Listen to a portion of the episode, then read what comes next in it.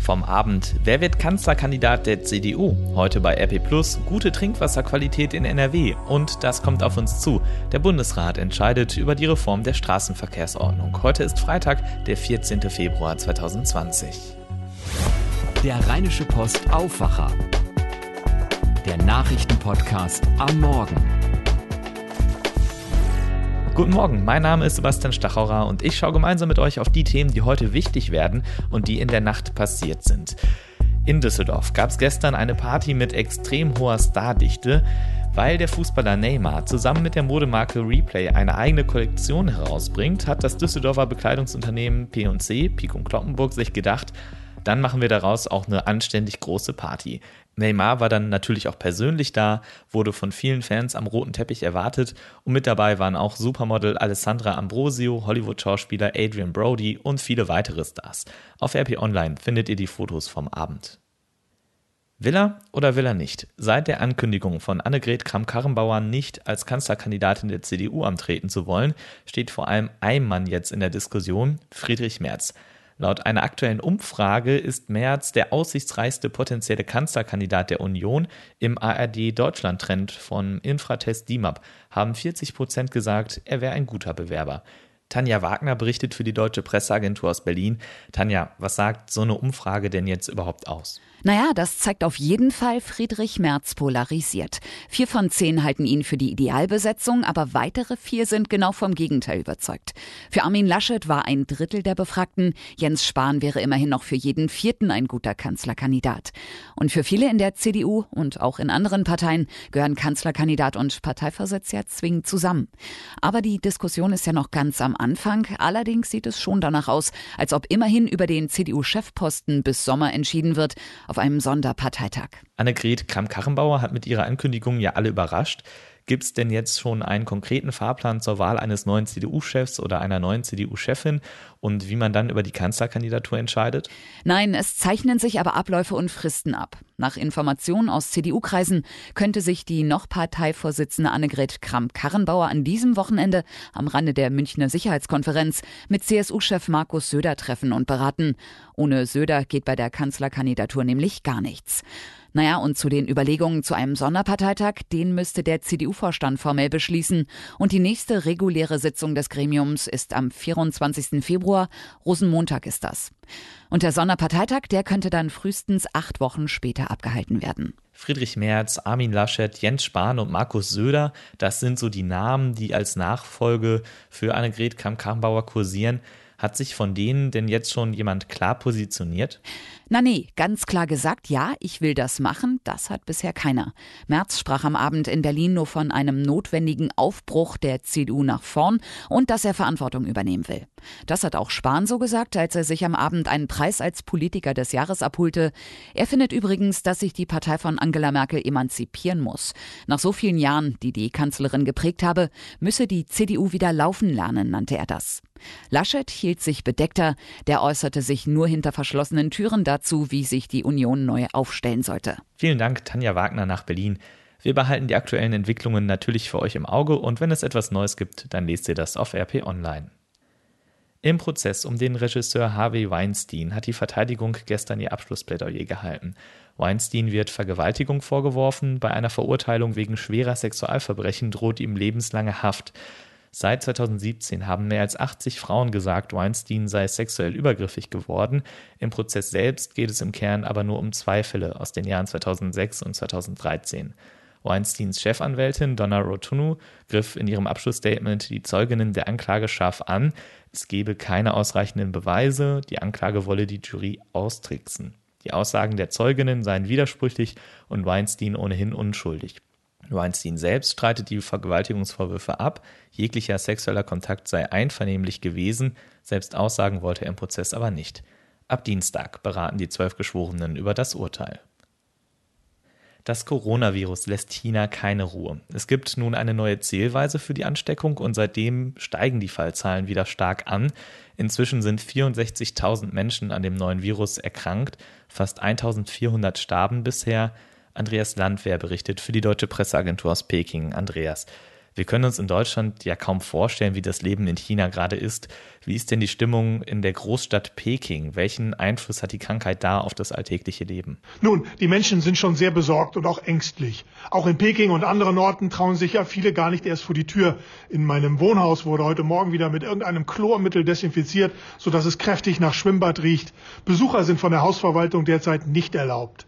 Unten am Eingang steht ein Wachmann, der uns die Temperatur misst. Auch am Eingang zu Einkaufszentren wird Fieber gemessen. Der Besucher muss sich registrieren. Aber die meisten Geschäfte und Restaurants sind ohnehin weiter geschlossen. Alle Menschen tragen Mundschutz und die Atmosphäre ist spürbar angespannt. Wenn man hier Berichte aus China im Fernsehen sieht, dann tragen da immer alle Menschen Atemschutzmasken. Ist das eine Pflicht? Musst du die immer tragen, sobald du das Büro oder deine Wohnung verlässt? Ja, zum einen wird es schon von der Hausverwaltung so vorgeschrieben, aber ich habe auch erlebt, dass ich auf der Straße nicht sonderlich freundlich angesprochen wurde, doch eine Maske zu tragen, so als wenn ich andere mit meinem Leichtsinn in Gefahr bringe. Ich muss einräumen, dass ich kein großer Freund von diesen Gesichtsmasken bin, weil ich damit einfach nicht genug Luft kriege. Auch sehen Experten den Nutzen als sehr zweifelhaft an, aber hier in China ist es ein unbedingtes Muss. So trage ich immer einen Mundschutz, wenn ich aus dem Haus gehe, nur um den anderen schon zu demonstrieren, dass ich auch etwas zur Vorbeugung gegen das Virus tue. Der Mundschutz ist sozusagen oberste Bürgerpflicht. Die Fallzahlen steigen und steigen. Hast du persönlich Angst, dich mit dem Coronavirus anzustecken? Nein, habe ich nicht. Vor 17 Jahren habe ich die SARS-Pandemie auch in China erlebt. Das fand ich bedrohlicher, weil die Krankenhäuser hier in unserem Viertel voll mit Patienten waren. Bis heute gibt es etwa 300 bis 400 Fälle mit dem neuen Coronavirus in Peking auf mehr als 20 Millionen Einwohner. Da mache ich mir keine großen Sorgen. Grundsätzlich treffe ich in China immer Vorsichtsmaßnahmen, indem ich mir etwa häufig die Hände wasche. Wie damals bei SARS habe ich allerdings große Sorge, irgendwie Fieber zu bekommen wegen einer Erkältung oder einer einfachen Grippe, so dass ich plötzlich als Verdachtsfall gelte und ins Krankenhaus muss, weil das die Orte sind, die ich gegenwärtig lieber meide. Dann wünsche ich dir alles Gute und dass du gesund bleibst. Vielen Dank nach Peking an Andreas Landwehr. Gute Nachrichten gibt es vom Kreuzerschiff Westerdamm. Knapp 2300 Menschen konnten das Schiff wegen einiger Verdachtsfälle auf Coronavirus tagelang nicht verlassen Heute Nacht konnten dann die ersten Menschen in Kambodscha von Bord gehen. Die getesteten Verdachtsfälle hatten sich nicht bestätigt. Und damit kommen wir zu dem, was ihr heute bei RP Plus lest. Ich bin ehrlich, wenn es darum geht, Wasser zu trinken, bin ich faul. Ich gehe einfach zum nächsten Wasserhahn, fülle mir ein Glas oder meine Flasche auf und trinke das. Da muss ich keine Wasserkästen schleppen. Günstig ist das auch und für die Umwelt besser allemal. Nur, wie sicher ist unser Trinkwasser? Die Stadt Krefeld hat diese Woche vor Bakterien im Trinkwasser gewarnt Unsere Reporterin Claudia Hauser hat sich damit beschäftigt, wie die Qualität des Trinkwassers in NRW überprüft wird. Und da fällt erstmal auf, woher das Wasser kommt. Das hängt sehr davon ab, wo ihr wohnt. Im Münsterland zum Beispiel kommt das Wasser aus Grundwasserwerken, in der Eifel oder im Sauerland aus Talsperren und in Düsseldorf kommt das Trinkwasser vor allem aus Rheinuferfiltrat. Das ist Wasser, das im Boden des Rheins versickert und dann durch Kies und Sand gereinigt wird und klar, bevor es dann in die Leitungen kommt, wird das Wasser nochmal weiter gereinigt, zum Beispiel mit Aktivkohle. Aber am Ende, ganz egal woher das Wasser kommt, es wird regelmäßig und streng geprüft und schon bei kleinsten Verunreinigungen wie diese Woche in Krefeld müssen die Wasserwerke eine Meldung machen. Daher gilt, in NRW können wir unser Leitungswasser in der Regel ohne Bedenken trinken, zum Kochen verwenden und selbst Babynahrung daraus machen. Mehr über das Trinkwasser und worauf ihr bei Wasserfiltern im Haushalt achten müsst, das lest ihr bei RP Plus und im NRW-Teil der gedruckten RP. Und natürlich haben wir auch eine Liebesgeschichte für euch im Angebot. Es ist ja schließlich Valentinstag. Merlin Bartel erzählt die Geschichte von Hadri und Deria. Die haben zehn Jahre lang eine Fernbeziehung geführt, weil Deria lebt in Duisburg, Hadri in Malaysia. Jetzt hatten die beiden aber genug davon und Hadri hat sich auf den Weg gemacht nach Duisburg mit seinem Auto. 32.000 Kilometer weit ist er gefahren, mehr als zwei Monate lang war er unterwegs und die ganze Liebesgeschichte, in der, Achtung, Spoiler, Deria und Hadri heiraten und zusammen auswandern, lest ihr im Panorama der gedruckten RP und natürlich bei RP. Und das hier wird heute wichtig.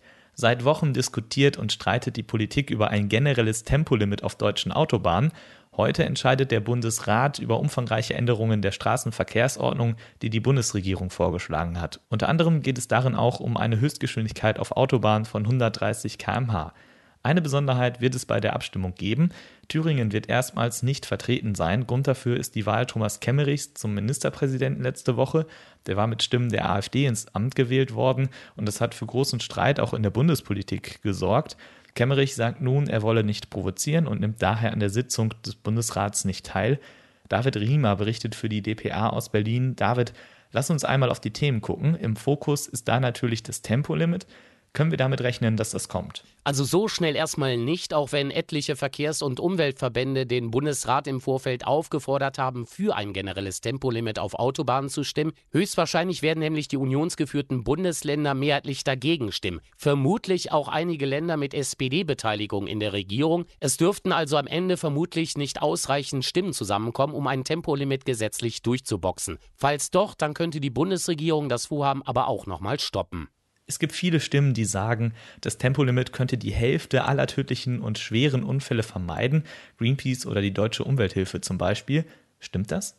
Ja, davon gehen die Organisationen aus. Sie meinen aber auch, dass ein Tempolimit von 130 km/h zu einer besseren Luftqualität und auch weniger Lärm führt. Erstaunlicherweise hat der ADAC vor kurzem sein jahrzehntelanges striktes Nein gegen ein Tempolimit aufgehoben. Inzwischen fordert der ADAC nämlich eine Untersuchung, die klären soll, was ein Tempolimit für die Verkehrssicherheit tatsächlich bedeuten würde. Im Bundestag übrigens ist im Oktober letzten Jahres ein Vorstoß der Grünen für die Einführung von Tempo 130 abgelehnt worden. Auch die meisten SPD-Abgeordneten stimmten damals damals dagegen. Das ist aber nicht außergewöhnlich. Häufig schmettern Regierungsparteien Anträge aus der Opposition ab. Die SPD hat ein Tempolimit von 130 inzwischen aber als ein zusätzliches Vorhaben genannt, über das sie in der Großen Koalition sprechen will. Vielen Dank an David Riemer nach Berlin. In der Reform der Straßenverkehrsordnung geht es außerdem darum, das Radfahren in Städten sicherer zu machen.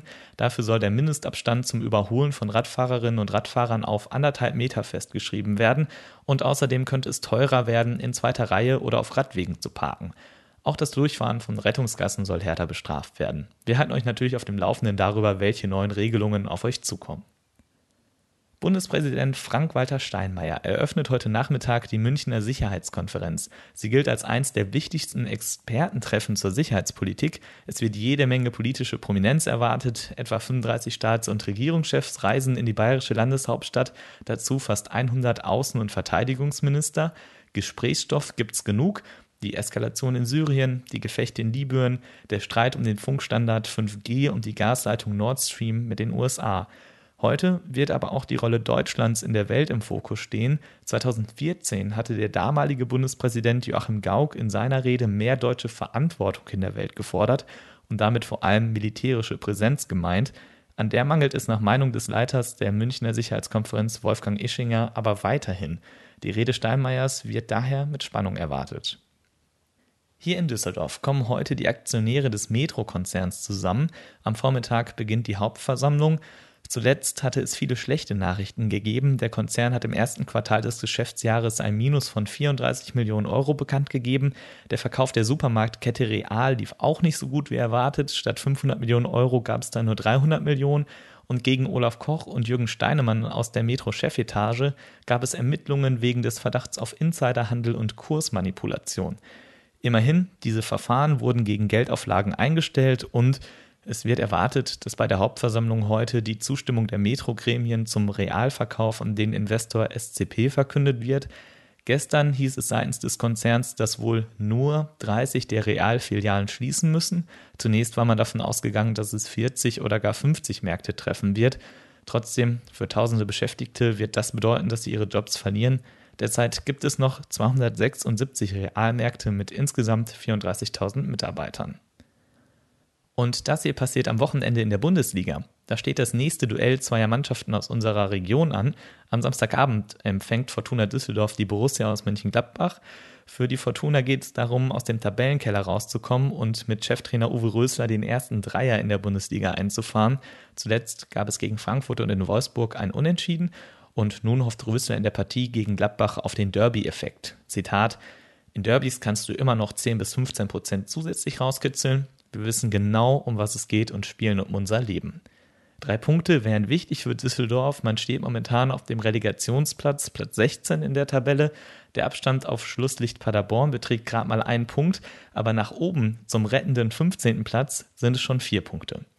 Gladbach kommt aus einer kleinen, ungewollten Pause. Das Rhein-Derby vergangenes Wochenende war kurzfristig abgesagt worden. Grund dafür war das Sturmtief Sabine. Und für die Borussia geht es jetzt darum, sich in den Champions League-Plätzen festzusetzen. Momentan hat Gladbach 39 Punkte, steht damit auf Platz 4, direkt vor Bayer Leverkusen. Für die geht es am Samstag in Berlin gegen den Aufsteiger und so ein bisschen die Saisonüberraschung Union Berlin. Die spielen eine sehr starke Saison, stehen stabil im Tabellenmittelfeld. Das wird also keine einfache Aufgabe für die Werkself. Und auch Köln hat es schwer am Wochenende. Am Sonntag um 15.30 Uhr spielen die nämlich im Rhein-Energiestadion gegen die Bayern. Auf die letzten Saisonspiele gesehen ist das sowas wie ein Spitzenspiel, weil Köln hat fünf der letzten sechs Bundesligaspiele gewonnen und die Serie möchten sie natürlich auch gerne gegen die Bayern ausbauen. Abschließend schauen wir noch auf das Wetter für NRW. Es bleibt, wie in letzter Zeit oft, bewölkt. Vormittags kann es zeitweise leicht regnen, am Nachmittag lockert es dann auf und es bleibt trocken, meldet der deutsche Wetterdienst. Dazu Temperaturen von maximal 7 bis 10 Grad und mäßiger Wind. In der Nacht bleibt es trocken und bewölkt, es kühlt leicht ab auf 3 bis 7 Grad. Morgen bleibt es weitgehend trocken, es wird auch wärmer, bis zu 14 Grad sind da möglich und ab Mittag wird der Wind etwas stärker, vereinzelt sind auch stürmische Böen möglich. In der Nacht zum Sonntag bleibt es mild bei bis zu 10 Grad, dazu auffrischender Wind mit starken und teilweise stürmischen Böen. Sonntag kommt dann der Regen zurück, dafür gibt es aber frühlingshafte Temperaturen bis zu 18 Grad, dabei bleibt es weiter windig und gerade am Abend sind starke Böen möglich. Das war der Rheinische Postaufwacher vom 14. Februar 2020. Ich bin Sebastian Stocherer. Ich wünsche euch einen erfolgreichen Freitag und ein gutes Wochenende. Macht's gut. Mehr bei uns im Netz www.rp-online.de